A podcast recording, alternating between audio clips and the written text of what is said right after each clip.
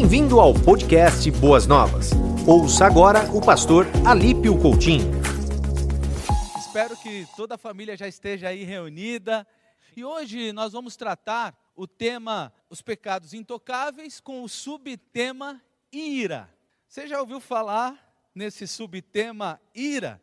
Já pensou um pouquinho se é, você já irou ou tem irado? Quer escrever aí para gente como é essa área da sua vida? Então, enquanto você vai escrevendo aí sobre ira, se alguém já irou contra você, se você já irou contra alguém, se você passou ileso a esse pecado, o que eu acho um pouco difícil, eu quero que você abra sua Bíblia em Efésios capítulo 4, nós vamos ler a partir do versículo 26. Efésios 4, a partir do verso 26, que diz assim: Quando vocês ficarem irados, não pequem, apaziguem a sua ira antes que o sol se ponha, e não deem lugar ao diabo. O que furtava, não furte mais, antes trabalhe, fazendo algo de útil com as mãos, para que tenha o que repartir com quem estiver necessitado. Nenhuma palavra torpe saia de sua boca mas apenas a que for útil para edificar os outros, conforme a necessidade, para que conceda graça aos que ouvem. Não entristeçam o Espírito Santo de Deus, com o qual foram selados para o dia da, re, da redenção. Livrem-se de toda amargura, indignação e ira, gritaria e calúnia, bem como de toda a maldade. Queridos, o apóstolo Paulo está tratando aqui uma série de temas que nós tratamos em outros momentos, e você precisa, viu, irmão, irmã, querido que tem nos assistido, acompanhar a série aí dos pecados intocáveis, que com certeza você vai ser muito abençoado. E agora o apóstolo Paulo trata aí, de forma bem direta, do pecado da ira. E o que é a ira? A ira é um estado emocional caracterizado pelo acúmulo de irritação que leva o indivíduo a um descontrole emocional. Então, várias situações que sobrecarregam a nossa vida, o nosso coração, as nossas emoções, e aí isso leva a ações de descontrole, a ações, é, na verdade eu chamaria isso de reações. Mas é interessante, irmãos, que a ira, pode nos levar a ter ações, palavras, sentimentos e até pensamentos extremamente comprometedores. Veja aqui comigo. Quantas vezes na sua vida você já pensou ou teve que verbalizar, eu não queria ter falado, pensado, feito isso? Quantas atitudes é, impulsivas eh, que feriram você e pessoas e que você teve que se arrepender? Quantos momentos você tem aí para contar? Você viveu aquilo que o apóstolo Paulo aqui está condenando, né? Você se irou, é, teve ações e até pensamentos que depois pensou: misericórdia, Senhor. O rei Salomão tratou muito desse tema. Depois, se você quiser abrir sua Bíblia aí, Eclesiastes capítulo 7, versículo 9, você vai perceber que Salomão chama ah, aqueles que se iram facilmente de tolos. Olha que forte isso. Tolo é aquele que é capaz de agir com bom senso, aquele que é incapaz de agir corretamente. Uh, já estava no escopo de pensamento do sábio Salomão esse tema tão complicado. Mas em Provérbios 27, 3, o próprio Salomão também, ele diz que tolo ou o iracundo, uh, o iracundo é comparado a um homem insensato, é comparado a um homem demente, louco, né, que se perde, que perde o controle dos pensamentos, das ações. Alguém que entregou a, a sua vida, as suas reações, as suas palavras, a emoção do momento. E é fato, irmãos, que de alguma forma, todos nós iramos, viu? Todos nós sentimos rancor e raiva, não dá para fugir, não dá para dizer assim, ah, eu amo sempre, não. Situações, pessoas, momentos trazem isso ao nosso coração. E é por isso que o apóstolo Paulo está tratando aqui que isso deve ser tratado imediatamente. Não se deixe pôr o sol, ou seja, sentiu que está irado, que está com raiva, que, que alguma coisa saiu do, do controle, que algo tentou tirar você do centro, do, do, controle da tua vida, das tuas ações, você precisa tratar rapidamente, imediatamente. Você precisa lidar com isso na hora. O que a gente não pode esquecer, meus irmãos, é que ira é obra da carne. O apóstolo Paulo fez inúmeras recomendações nas suas várias cartas às igrejas, nos alertando para termos cuidado com obras da carne. Ele sempre demonstrando zelo pela vida espiritual dos cristãos, pelo testemunho de cada crente, ele tratou esse tema muito fortemente, já lá, quando escrevia suas cartas no primeiro século. Ele advertiu os cristãos a não entregar a sua vida e o seu coração a obras da carne que elas são contrárias à vontade de Deus, a fruto do Espírito. Elas são desagradáveis ao Espírito Santo. É muito comum que essas obras da carne sejam protocolares ao mundo em que vivemos. É muito comum que você, ao tomar uma fechada no trânsito, a gente fala sempre disso porque é, é, engraçado a reação de quem toma fechada. É muito comum que você reaja na nossa cultura. É muito comum quando você é afrontado que você responda. Mas nós não somos cidadãos, cidadãos deste mundo, nosso coração não é guiado pelos protocolos deste mundo. Então, por isso, o apóstolo Paulo nos ensinou a ficarmos vigilantes com essa questão. A ira, a falta de domínio próprio, a raiva, o ódio, essas coisas, elas ferem a santidade é, dos cristãos. A gente não pode esquecer isso. E de verdade, às vezes a gente pensa em alguns pecados, né, como se fossem piores ou mais agressivos do que os outros. Não, irmãos, eu já disse aqui, todos os pecados que ferem a santidade de Deus, que ferem a, o nosso testemunho, né, é, todos os pecados que é, fazem com que uh, nos adaptemos a esse mundo precisam ser combatidos.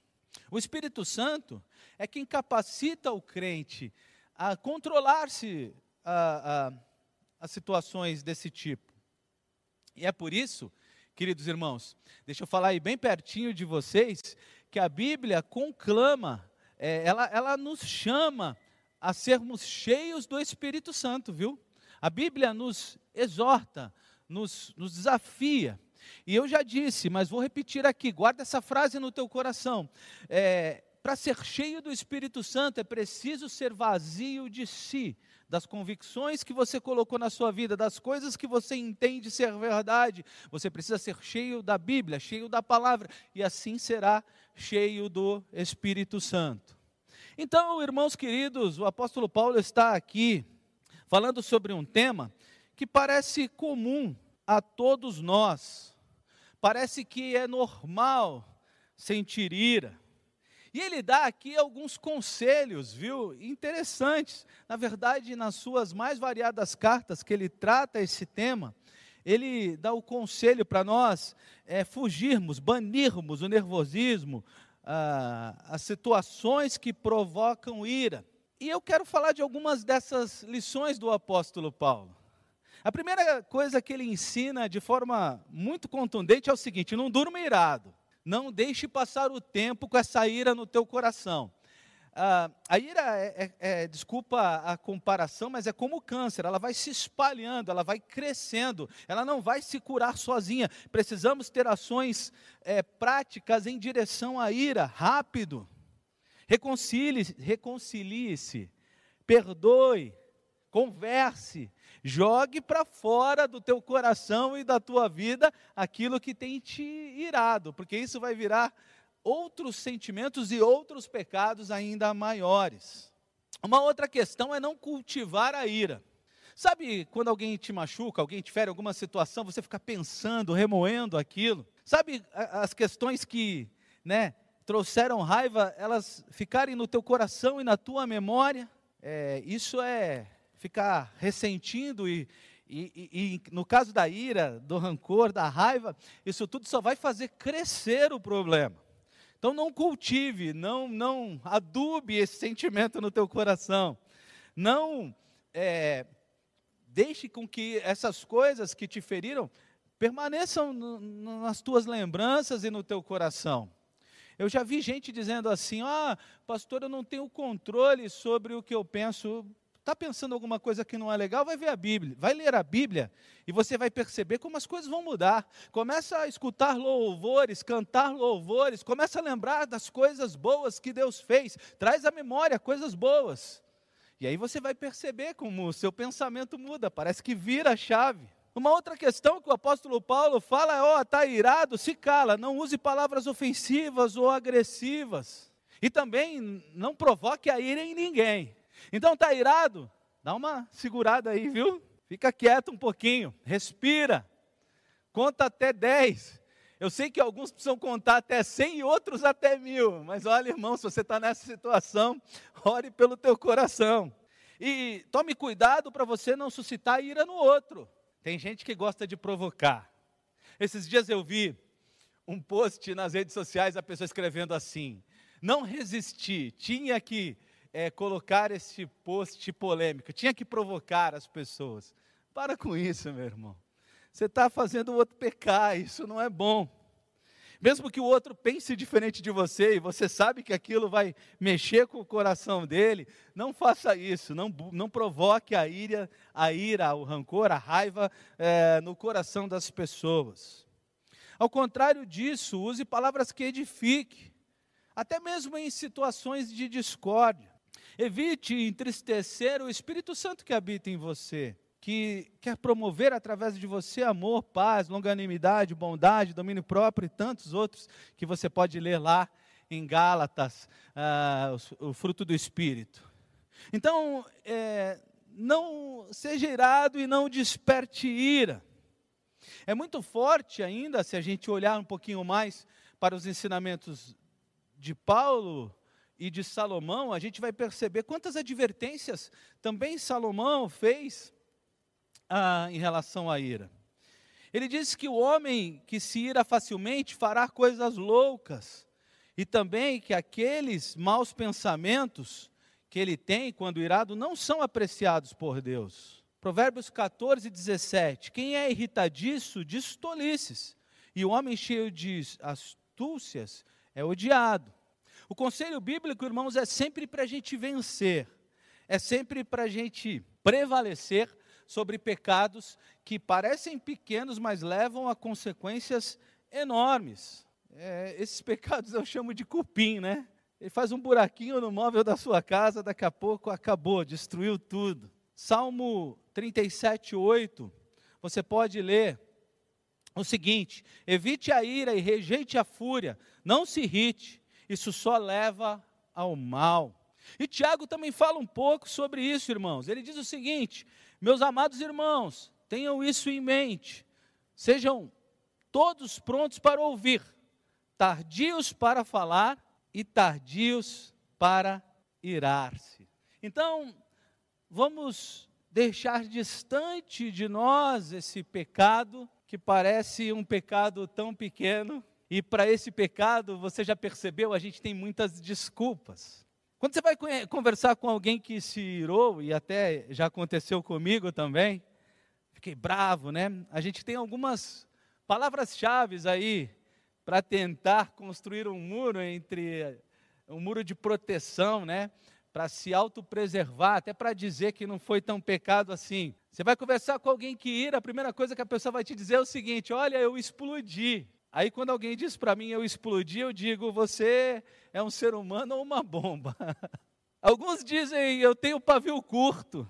E eu digo, é, explodiu e tem pavio curto, já não é mais ser humano, é uma bomba relógio ambulante. Que explodiu o quê, meu irmão? É, eu e você, nós temos o Espírito Santo de Deus, nós temos irmãos chegados para desabafar e conversar sobre o nosso coração, nós temos é, a palavra de Deus, nós temos conselheiros. Para com isso. Já viu qual é a outra desculpa que nós temos para irar-nos? É fui provocado. Ai, irmãos, quantas vezes o pecado fere machuca mesmo o nosso coração e até o coração de Deus. Mas a nossa resposta precisa estar baseada naquilo que cremos.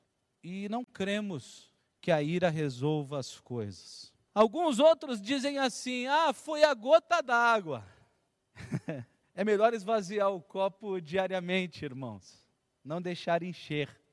Se o seu coração está cheio de tristeza, amargura, dor, ira, por favor, venha conversar. Ligue para os pastores, ligue para os conselheiros, ligue para os diáconos. Não deixe que chegue ao extremo as tuas emoções, não deixe que é, as tuas emoções ultrapassem o teu limite.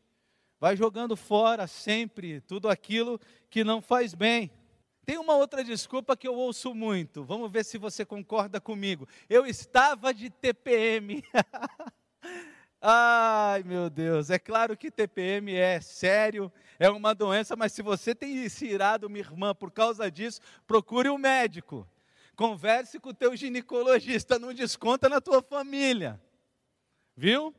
A tua família não tem culpa do seu problema de saúde, e existem remédios que resolvem essa questão. Amém misericórdia? Ah, eu já vi desculpas do tipo ninguém é de ferro. é verdade, ninguém é de ferro. Mas também ninguém tem que ter reações agressivas. Essa situação, essa pessoa chegou ao limite. Alguns colocam a culpa no seu temperamento. Irmãos, o nosso temperamento precisa ter, ser transformado pelo Espírito Santo de Deus. Nós somos dirigidos por Deus, pelo seu Espírito e pela palavra. O que passar disso é pecado. Você precisa vencer o teu temperamento. A forma como você foi criado, isso tudo é desculpa. E alguns até dizem assim: ah, eu não posso fazer papel de bobo, né? Eu acho que aqueles que não entendiam o que Jesus estava fazendo na cruz, achavam que Jesus estava fazendo papel de bobo. Aqueles que não entendiam o tamanho daquele sacrifício, alguns até chegaram a dizer assim: olha, desce dessa cruz, você salvou tanta gente. Mas Jesus tinha convicção do seu propósito no mundo.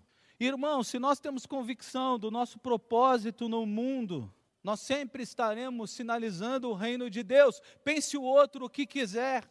Ele pensa que ele me humilhou, ele pensa que ele me feriu, ele pensa que ele acabou comigo, ele pensa que ele mitou, ele pensa que ele me colocou, me rebaixou, me colocou abaixo dos seus pés. Não tem problema, porque deixa o que ele pensa, mas a minha vocação, a, a minha vida precisa sinalizar o reino e precisamos, todos nós, irmãos, viver as verdades do Evangelho. E a ira sempre trará consequências, ela nunca é apenas um sentimento, porque ela desenvolve situações prejudiciais a nós e ao próximo. É por isso que a ira desencadeia coisas negativas, situações desastrosas, que sempre lá na ponta vão finalizar com ações maldosas, com respostas indignas a um cristão.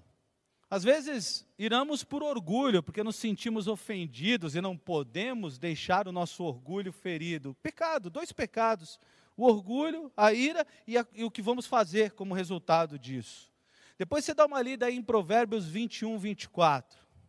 Às vezes a ira nos leva à crueldade, nos torna insensíveis. A gente pensa assim: eu vou acabar com essa pessoa, eu vou acabar com essa situação. Cegamos e vamos para cima com tudo. E de fato já não somos, quando fazemos isso, mais reconhecidos como cristãos. As pessoas olham um irado respondendo a sua ira e pensam assim: esse daí não tem nada a ver com o Cristo. Provérbios 27, 3 e 4, você vai perceber que a ira leva à crueldade, a ira leva à malícia e à blasfêmia, manifestações que o velho homem tenta se sobrepor, e também ela leva à desavença e contenda. Porque a resposta à ira, ela geralmente é extremamente agressiva. Então, parando aqui um pouquinho, faça um balanço da sua vida e veja quantas vezes você irou e estragou tudo. Fico pensando aí que, às vezes, preparando uma festa de Natal, né, já vi situações assim, porque o peru queimou, o pernil queimou, alguém perde o controle e estraga a festa. Estou dando aqui um exemplo pequeno, de tantas situações que a ira fazem, uh, a ira faz em nós, desculpe, e nos faz perder momentos preciosos, nos faz perder a oportunidade de ações e ensinamentos preciosos àqueles que nos rodeiam. E a ira sempre vai nos levar ao oposto dos ensinamentos bíblicos. Veja aqui, ó, sem citar nomes, mas você de repente está irado com um político. A Bíblia manda orar por todos os governantes. Mas esse que você está irado com ele, você não consegue nem orar por ele, não é verdade? Concorda comigo? E aí a gente vai quebrando princípios bíblicos, irmãos. Na verdade, quando eu olho as redes sociais de cristãos, dos vários lados que existem hoje, eu estou vendo é muita ira e muito ódio e pouco, pouca vontade de se fundamentar no que a palavra ensina. Quando estamos irados, nós esquecemos de amar o, o, o, próximo e até o inimigo. A Bíblia diz isso. Quando estamos irados, queremos a destruição deles. É interessante, domingo eu contei aqui, se você não assistiu a mensagem de domingo à noite, pode assistir sobre o assalto que minha família sofreu. Assim que terminou o assalto, a esposa estava com o dedo sangrando, porque o assaltante tentou arrancar a aliança dela com o dente. E a minha pequenininha, Ellen tem cinco anos, você sabe, ela falou assim: Eu quero matar esses bandidos, eu quero matar esses bandidos. A ira numa criança de cinco anos. E aí, rapidamente, né? Como eu sou esperto, eu falei: Olha a Andreinha aí. e ela disse: Não, não, é o Alipinho se manifestando. E lá em casa agora a gente está nessa brincadeira. Quem é o bravo de casa? Eu ou a Andréia? Façam suas apostas. Não, estou brincando. Você que convive comigo sabe que eu sou tão bonzinho, não é verdade? Mas é assim. A ira nos leva ao oposto. Ao invés de nos humilharmos para refletirmos a glória de Deus, respondemos, queremos vingança, queremos guerra, queremos responder à altura. Quantas vezes, irmãos, eu fiz isso? Ao invés de lembrar que os humilhados serão exaltados, nós queremos é bater, é responder, fazer, é, é, é, é que as nossas mãos é, estejam envolvidas nesse processo da nossa autojustiça. Ao invés de nos entregarmos, e os discípulos de Jesus, inclusive, entregaram até a vida, por que não entregar a nossa honra? Por que não, não deixar alguém que achou que nos humilhou é, se sentir assim, e nós lembrarmos que se formos humilhados e conseguirmos glorificar o nome de Deus, isso é bom. Nós lutamos, é, ao contrário, nós lutamos ferrenhamente é, com a vontade de destruir o oponente, sendo com palavras, com ações, com gestos, com pensamentos. Ao invés de deixarmos as nossas causas na mão de Deus, a ira nos leva ao oposto do ensino bíblico, como estou falando, a atitudes carnais, e humanas. E às vezes, irmãos, e eu acho que muitas vezes, a ira nos leva a sermos injustos, porque geralmente respondemos ao que entendemos. Então, aquela pessoa foi injusta comigo no meu entendimento. Mas será que foi? Eu conheço o coração dela. Existe 0,0001% de chance de ela não ter sido? Muitas vezes nem pensamos isso. Então a ira também nos faz sermos injustos. E é por isso que precisamos vencê-la. Mas irmãos, talvez vocês estejam pensando, pastor, muito forte isso aí, hein? Precisamos vencer mesmo a ira. Mas e, e Deus? Deus não se ira? Alguém pode estar questionando isso. A Bíblia não fala da ira de Deus? Irmãos, a Bíblia fala. Se, você deve estar pensando assim: se a ira é um, é, um, é um estado condenado por Deus, como então o próprio Deus pode se irar? Nós entendemos, porém, que a ira de Deus é completamente, quando a gente lê a Bíblia, fica claro isso da ira do homem em sua natureza. Depois você pode ler com calma Romanos capítulo 1, 18 e capítulo 2, 8. A ira de Deus é entendida como a sua indignação para com o pecado. Em sua santidade, Deus se indigna com o pecado. Mas a ira de Deus também é suavizada por sua misericórdia e por seu amor, ao levar o homem ao arrependimento. Romanos também, capítulo 2, 4 e capítulo 5, 9, ou seja, ao mesmo tempo que Deus se ira contra o pecado, ele traz solução para o pecado, inclusive a solução que nós nunca daríamos. Aquele que nos ofendeu, nos trouxe ira, nós nunca entregaríamos o nosso filho para morrer por ele. Entende como funciona isso? Então, meus irmãos, quando você pensar em ira, quando esse assunto estiver aí na tua pauta, você precisa lembrar que é pecado que nos leva para muito distante da vontade de Deus, do fruto do Espírito, e que você deve buscar a receita bíblica para isso, que é domínio próprio. O domínio próprio sempre será a solução para aqueles que têm tido dificuldades com a ira. Que bom que Deus nos deu a oportunidade de refletirmos sobre esse tema ira no último, na última quarta-feira, no último encontro uh, deste ano. Porque, de fato, esse foi um ano de muitas pessoas iradas, com as suas mais variadas convicções nas redes sociais, com palavras que não caberiam nos dedos, na digitação de irmãos. Um ano em que Deus talvez tenha nos dado a oportunidade de, como nunca, pregar o Evangelho, aproveitar a oportunidade da pandemia e mostrar o amor de Cristo. Ficamos aí irados e brigando nas redes sociais. E eu confesso, irmãos queridos, com todo carinho e de todo o coração, que isso me escandalizou bastante. E eu louvo a Deus por ter tido a oportunidade de no último domingo, do, na última quarta-feira, desculpe, deste ano, tratar esse tema com você, mesmo você aí na sua casa, face a face, e te desafiar a ser movido pelo amor, a ser movido pela graça, a amar o inimigo, a orar pelo inimigo, a dar e entregar fruto do Espírito e vencer a obra da carne. Se você entendeu bem o que eu disse, eu acho que nenhum de nós poderíamos olhar para trás e dizer que não iramos em algum momento, não tivemos ações em algum momento que feriram, escandalizaram e que suplantaram, saíram fora da vontade de Deus. Alguns irados quebram coisas, alguns irados agridem, outros pensam, outros falam, outros escrevem, mas acho que é o pecado é o pecado que temos que vencer. Se você fizer uma retrospectiva 2020, talvez seja o pecado do ano em que os cristãos precisam pensar e agir diferente. Por isso, irmão, quero orar com você e pedir que o Deus poderoso, o Deus amoroso, nos ajude a vencer a ira. Vamos orar? Obrigado, Senhor, pela oportunidade, pelo privilégio de tratar esse tema. Que a tua mão poderosa, o Senhor que é Deus de poder e de graça, possa visitar os meus irmãos que entenderam claramente o que foi pregado aqui esta noite.